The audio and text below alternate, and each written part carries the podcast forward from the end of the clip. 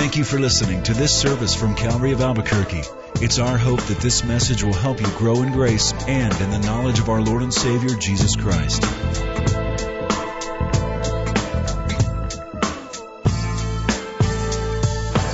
Would you open in your Bibles to Luke chapter 2 this morning?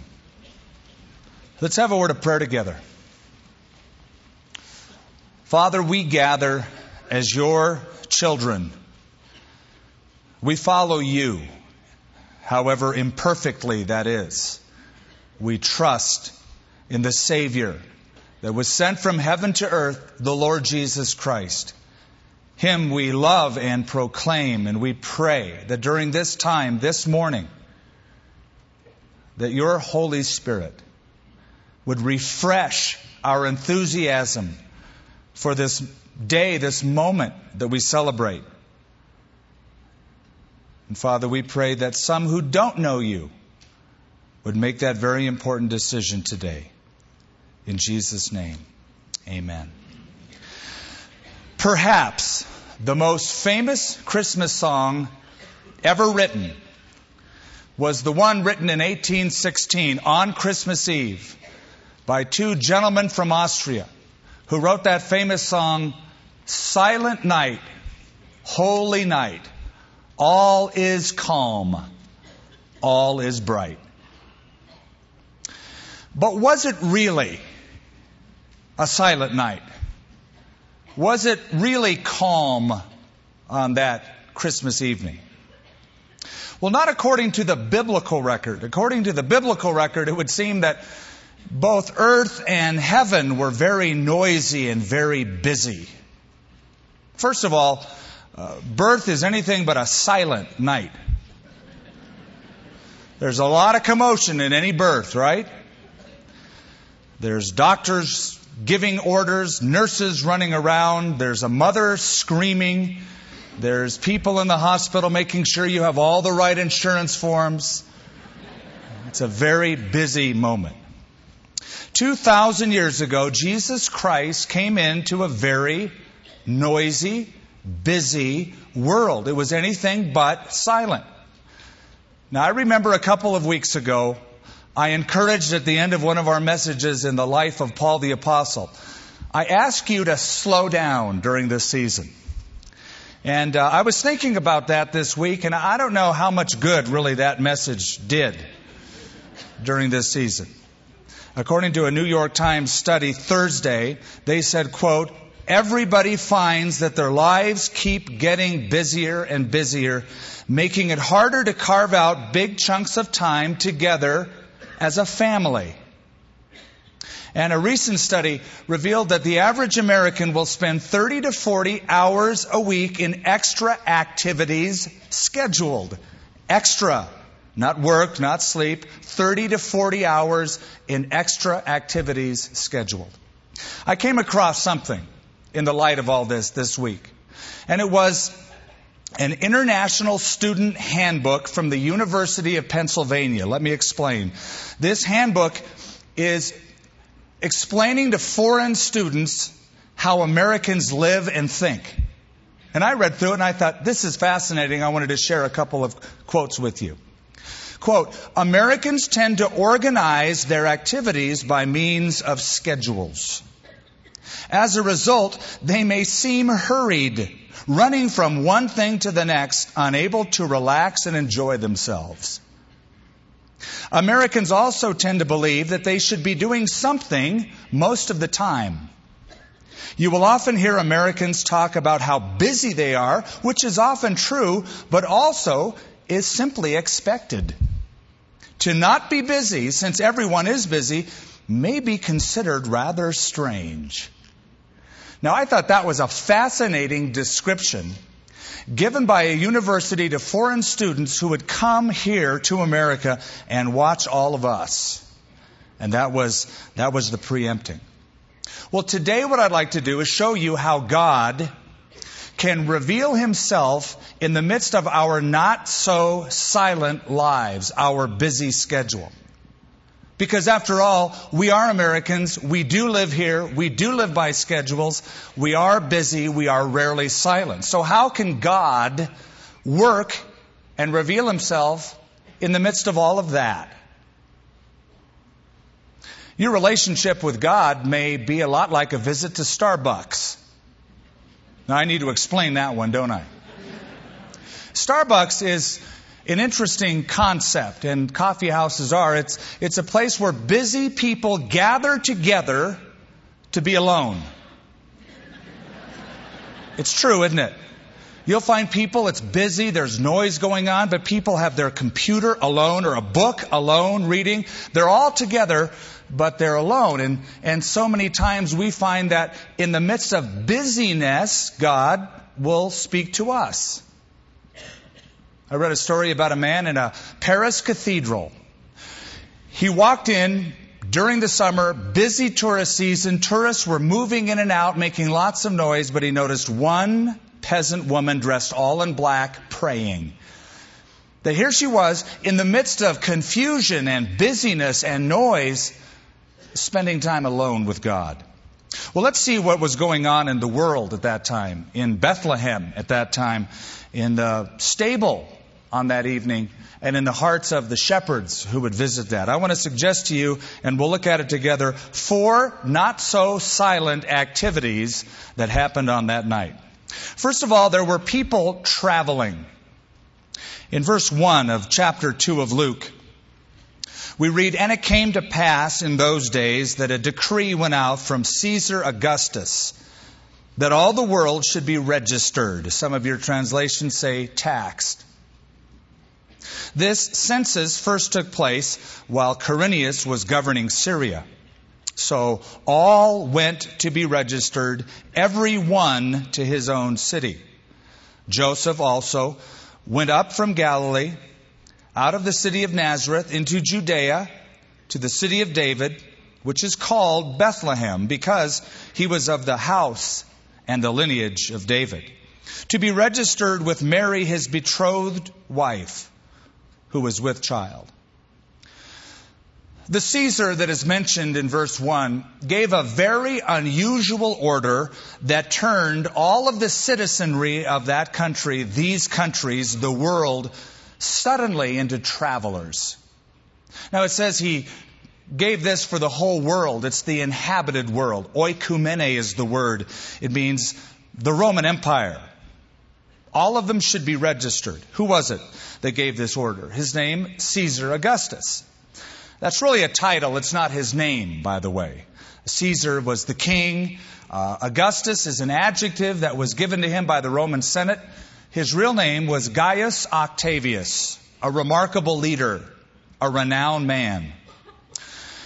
Called Augustus by the Roman Senate in 27, the year 27 BC. Why? Because he was such an apt leader. Augustus means the honored one the August one, to be revered. Some say the name even means Caesar of the gods. And did you know this? That he was also given the title, the Savior of the world. The Savior of the world. It's still inscribed in stone. Well, this is the one that told the world to be taxed or to be registered. Now, the, the registration or the census was for the purpose of getting money, tax money, to fund all of the uh, wonderful benefits of being in the Roman world. There was the Pax Romana, the Roman peace, an enforced August peace that was kept through the entire civilized world. You had to pay for that. You got to pay for the soldiers. There were the Roman roads. They had a, a, road system unequal to any other ancient civilization connecting one part of the world to the other. You had to pay for that. And the way the Roman government figured you should pay for that is to be registered, a census be taken, and you would be given a bill, a flat tax, to pay for all of those benefits. I heard about a man who went on vacation down in Acapulco, Mexico. He didn't know a lot of Spanish, but he knew enough Spanish that when he heard a woman screaming, he knew that her child had swallowed a coin. So he quickly ran over, grabbed the boy by the heels, and started shaking him upside down until an American quarter fell out and hit the ground. The woman came and said to the man, Thank you, thank you, thank you.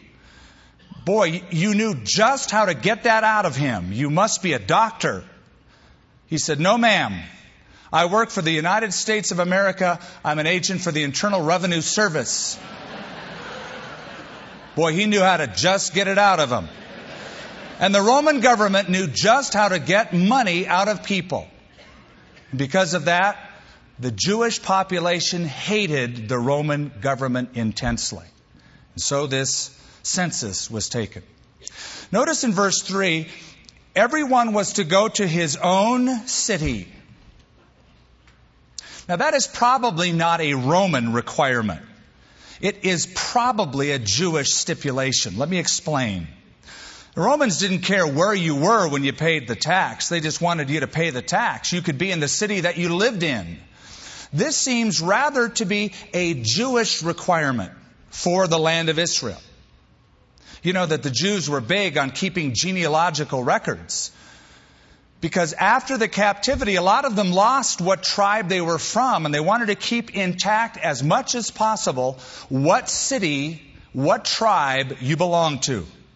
You know that the Israelites came into the land and broke up in divisions of 12 tribes and different villages in those tribal allotments. So, to get you back to where you originally came from was important to them for the sake of registration.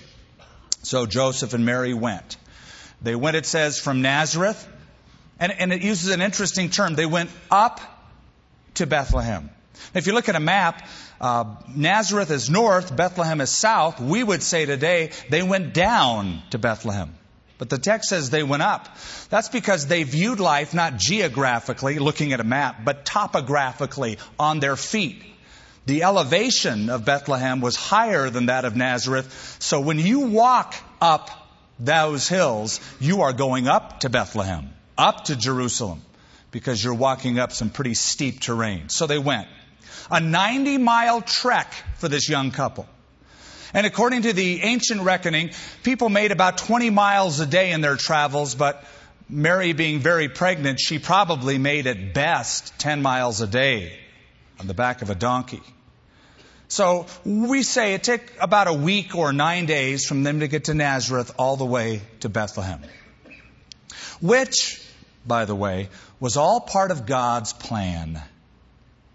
You remember the prophecy in the book of Micah in the Old Testament. There's a prediction that says this, but you, Bethlehem Ephrathah, though you are little among the thousands of Judah, Yet out of you will come forth to me the one who is to be the ruler in Israel, whose going forth have been from of old, from everlasting. So yeah, Caesar was the king on the throne, but God was the one in charge. How do you get a couple from Nazareth to Bethlehem to fulfill that prophecy?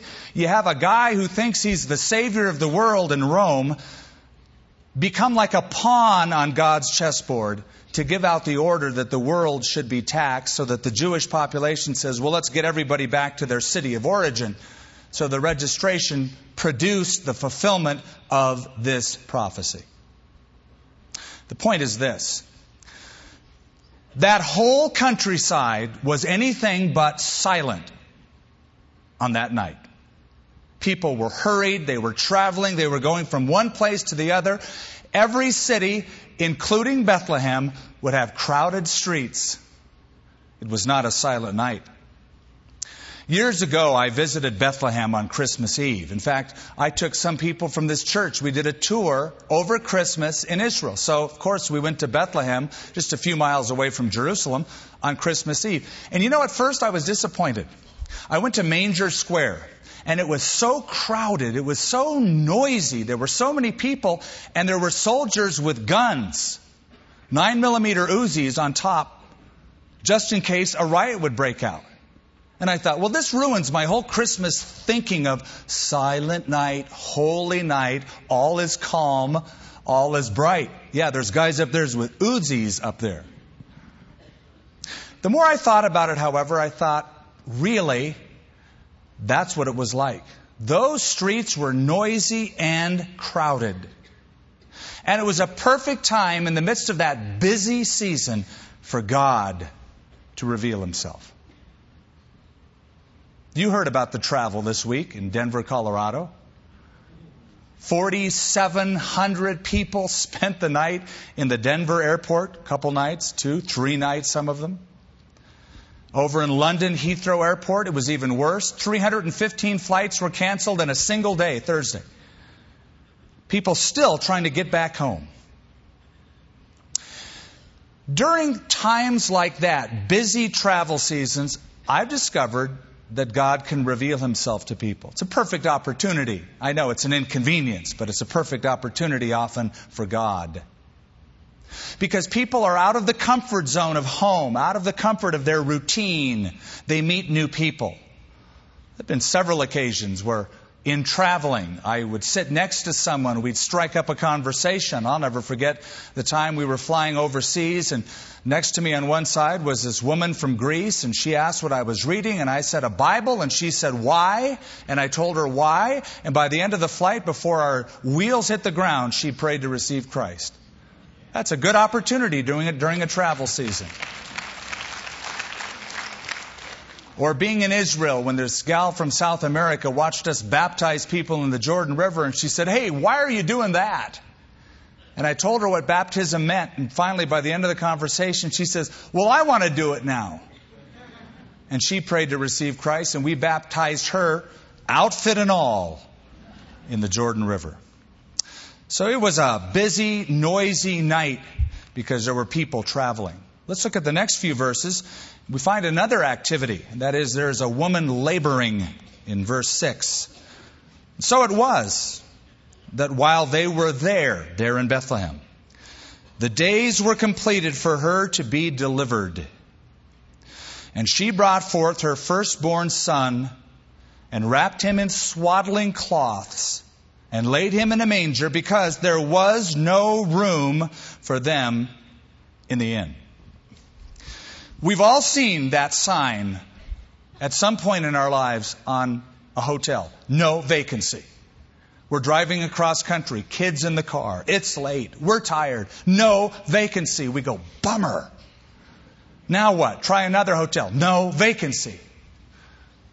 What's much worse when the couple, not in the car, but on the donkey, is very, very pregnant.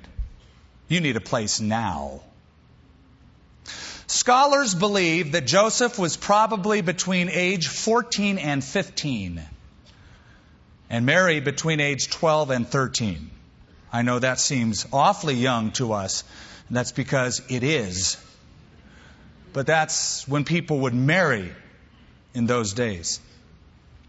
Now, the inn that is mentioned in verse 7, this is not a holiday by any stretch of the imagination. If you're picturing three stories, restaurant, swimming pool, think again. This is more like a, a campground, um, a homeless shelter. The, the real word, if you, if you dare do this, if you were to scratch out the word in in your Bible, you should write the word caravansary instead. A caravansary was where caravans stopped caravans of animals, travelers, camels, donkeys, horses. And so it was a building, and in the center of the structure was an open courtyard with rooms that bordered the entire structure. The rooms is where people slept. In the middle was the courtyard where animals were kept. That's the inn. And the inn was overcrowded. Why? Because there's a lot of people traveling. And plus there's Roman soldiers making sure this registration census is taken just right. So the travelers were already packing it out. The soldiers would have their choice of room. Oh, and by the way, in these inns, you had to bring your own bedding. But there was no room even there. Now, verse 7 is what I would call a classic understatement. And she brought forth her firstborn son. In all four Gospels, this is the most complete record we have of the actual birth of Jesus, and it's written here without a whole lot of information. Just she brought forth her firstborn son. Jesus Christ was born. No details are given. Though this child is unique among all children born, born of a virgin, God in human flesh. Yet the point to be made here in verse 7 is that it's like every other birth. Jesus was born. Well, what is a birth like? Uh, let me just ask you this. The birth of your child, was it a silent time? Was all calm in that room? Hardly. If you've ever seen a birth. Now, for those who haven't, the uninitiated, let me just tell you that a birth has several stages. There's three stages, and stage one has early labor, active labor, and something interesting called transition. It's not silent. During early labor, there's contractions that get the body ready for the real contractions that come. Those uh, early contractions may last from hours to days.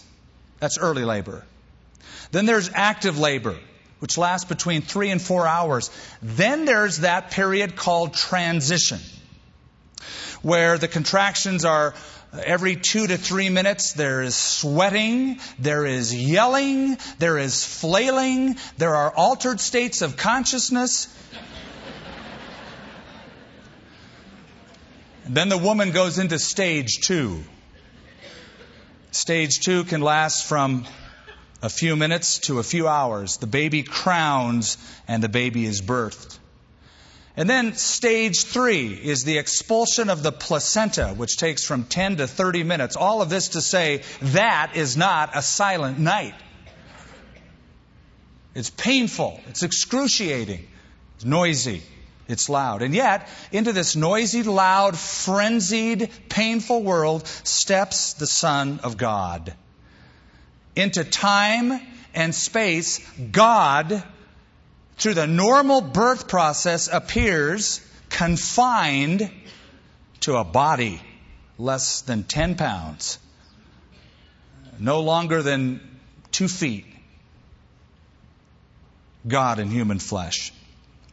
John Wayborg writes, there is God in the flesh, thriving in a placenta, protected by a water bag, bouncing on a donkey ride to Bethlehem, where his folks had to meet the local IRS.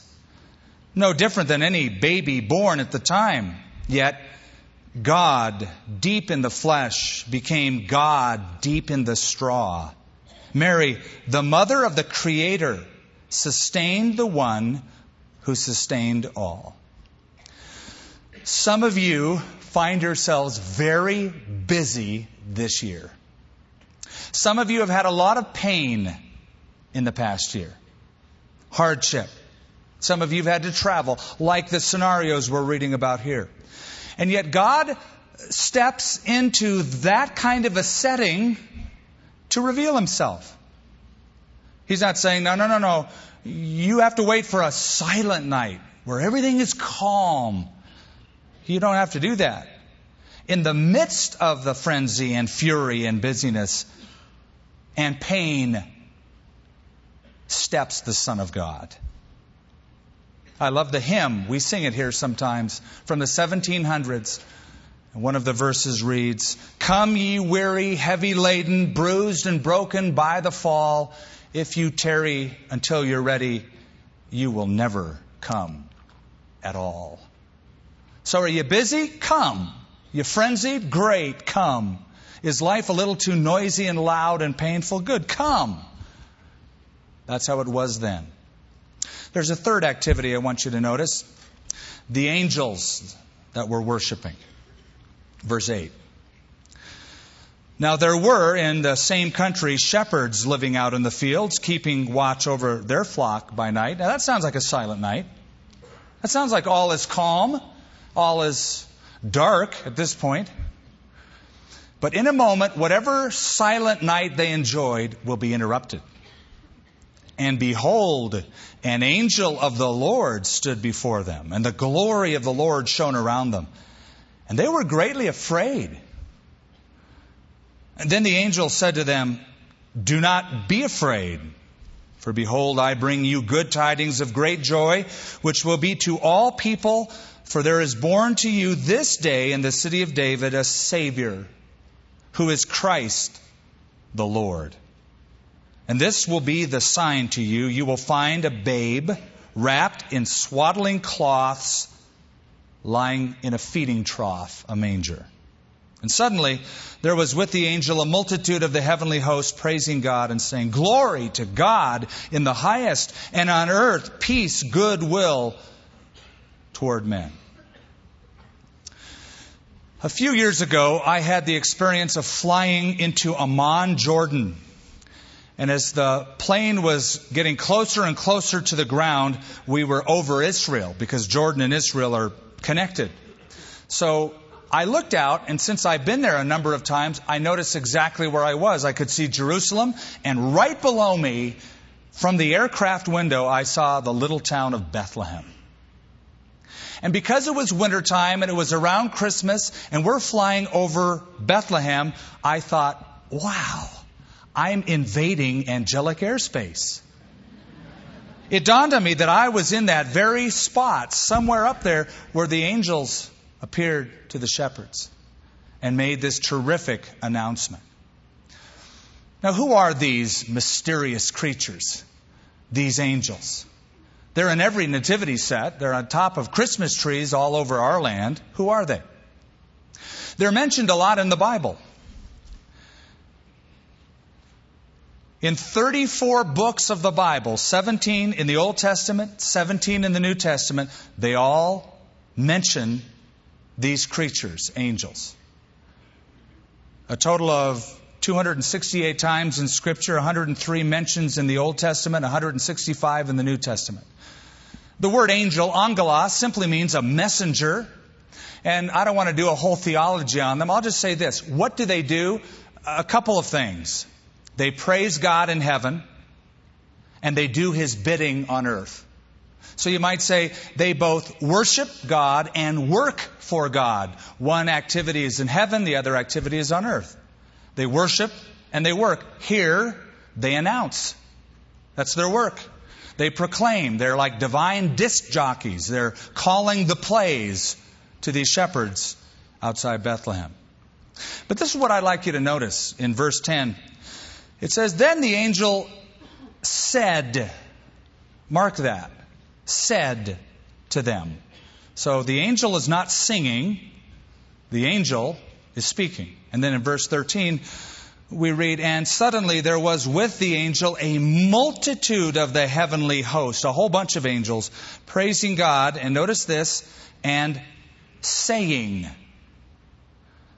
Now I'm emphasizing the word on purpose. I'm emphasizing that these angels are not singing, they are talking, they are speaking. And yet, another famous Christmas carol. We sing it every year. Hark the herald angels sing. Glory to the newborn king. It would be weird to say, Hark the herald angels speak. But they were doing that. There is not a record anywhere of these angels singing on that silent, holy, all is calm night. They were talking. In fact, I discovered something else. In all of the Bible, there are only two instances where angels are ever said to sing. Isn't that interesting? One reference is in Job, and the other is in Revelation. The first reference is a cryptic reference that seems to refer to the creation of the world, or just before the creation of the world. It's in Job 38, verse 7. I say it's cryptic because it reads, The morning stars sang together, and the sons of God, sometimes a term for angels, shouted for joy. Here's the second reference. It's in the book of Revelation. After the curse of the earth has been lifted and redemption is now totally complete, the four living creatures, four special angels, join with the 24 elders in heaven and they sing a new song to the Lord. I ask you to mark that because we notice they sing before the fall and after the curse is removed. It was as though in this interim period they minister without song. They minister without song. It's as if they are restrained while the earth is under a curse. I'm bringing that out to make a couple of points. Point number one, whatever silent night there was, was interrupted by an angel showing up and then a whole bunch showing up saying this. Point number two, you're not an angel. I'm not an angel.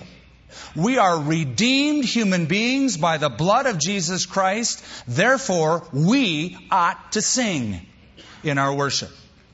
Don't lead, say, well, that's what the angels do. Oh, no, no. They're talking right now. There'll come a day when they sing, but we're the ones that are redeemed. They're not redeemed. You know what? I'd rather be a redeemed sinner than an unfallen angel. You know why? Because unfallen angels, those ones dwelling in heaven with God, the Bible says they look at us and they consider our salvation and they are eagerly desiring to look into these things. And maybe sometimes they look at us and thinking, they have been saved by the blood of Christ. Why don't they sing? There's an old Turkish proverb that says, as the music is, so are the people of the country. Your singing reflects your citizenship in heaven. So, whatever silent night there might be tonight, I'm going to ask you to break the silence and come prepared to sing loudly with all your heart.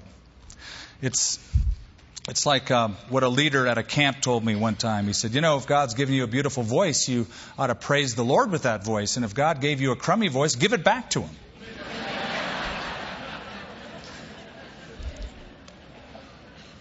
Let's look at the fourth and final activity on that not so silent night. Another not so silent activity is the shepherds are hurrying. Verse 15, it, so it was when the angels had gone away from them into heaven that the shepherds said to one another, Let us go now to Bethlehem and see this thing that has come to pass, which the Lord has made known to us. And they came with haste and found Mary and Joseph the babe lying in a manger.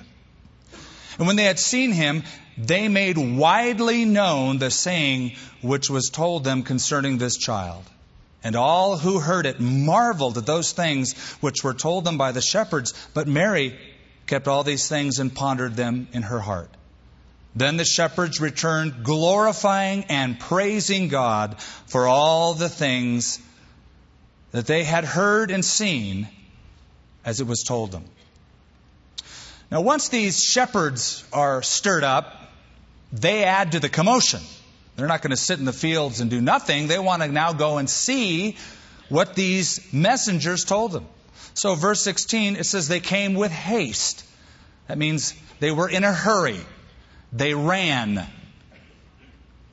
And then, uh, verse 16, they found Mary and Joseph and the babe.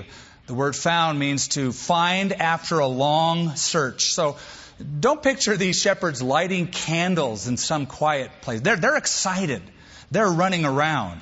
This was a very active, busy, frenzied, exciting night. And God was very present. Something to think about as we draw this to a close. These shepherds are great examples for us. First of all, they received the message about Christ by faith. Second, they responded with immediate, immediate obedience. They, they went and, and checked it out as the angels told them. And the third thing they did is they ran to tell other people what they saw. You know, they didn't go check and go, that was a cool Christmas Eve service tonight, wasn't it? The angels? What, what an effect that was. Good night. They told people what they had heard and what they saw. Now, there's a legend I read, and it is purely legend, but it's a legend of these shepherds. 40 years later, they get together and they discuss what happened on that night. They're much older, and now they have children and grandchildren. They're all sitting around a fire talking about that holy night. Most of the shepherds had gone to see it, but there were some shepherds around that hadn't gone. And one older shepherd was talking about that night and seeing the angels appear from heaven and hearing what they said and how incredible it was. And a little grandson said, Daddy, was it just like the angel said? He didn't answer. He just kept talking about that night and how wonderful it was and stories he had heard about Jesus, even stories of the resurrection. Daddy or granddaddy, was it true just as the angels had said?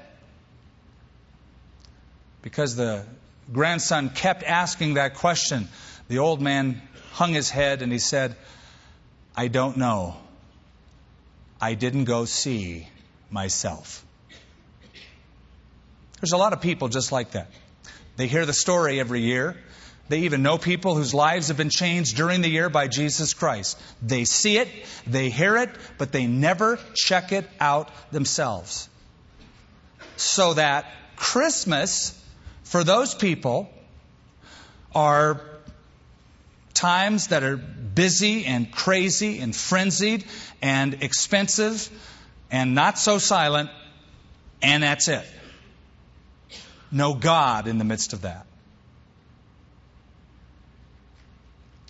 A woman was shopping at a large department store. She had her two kids with her.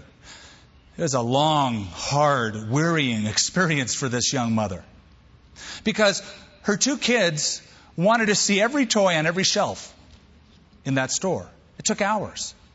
And all she heard after they saw all these toys on every shelf is, I want that, I want that, I want that, I want that. Then the whole pressure of the Christmas season fell on her. She felt overwhelmed. Overwhelmed by the pressure of having to go to every single Christmas party she was invited to. The pressure of making sure she got just the right gift for just the right people, making sure that she sent out all the right Christmas cards to the right addresses and everyone included so she wouldn't offend anyone. She felt burdened and overwhelmed by that. Finally, they got in an elevator to go down. The elevator was packed full of people.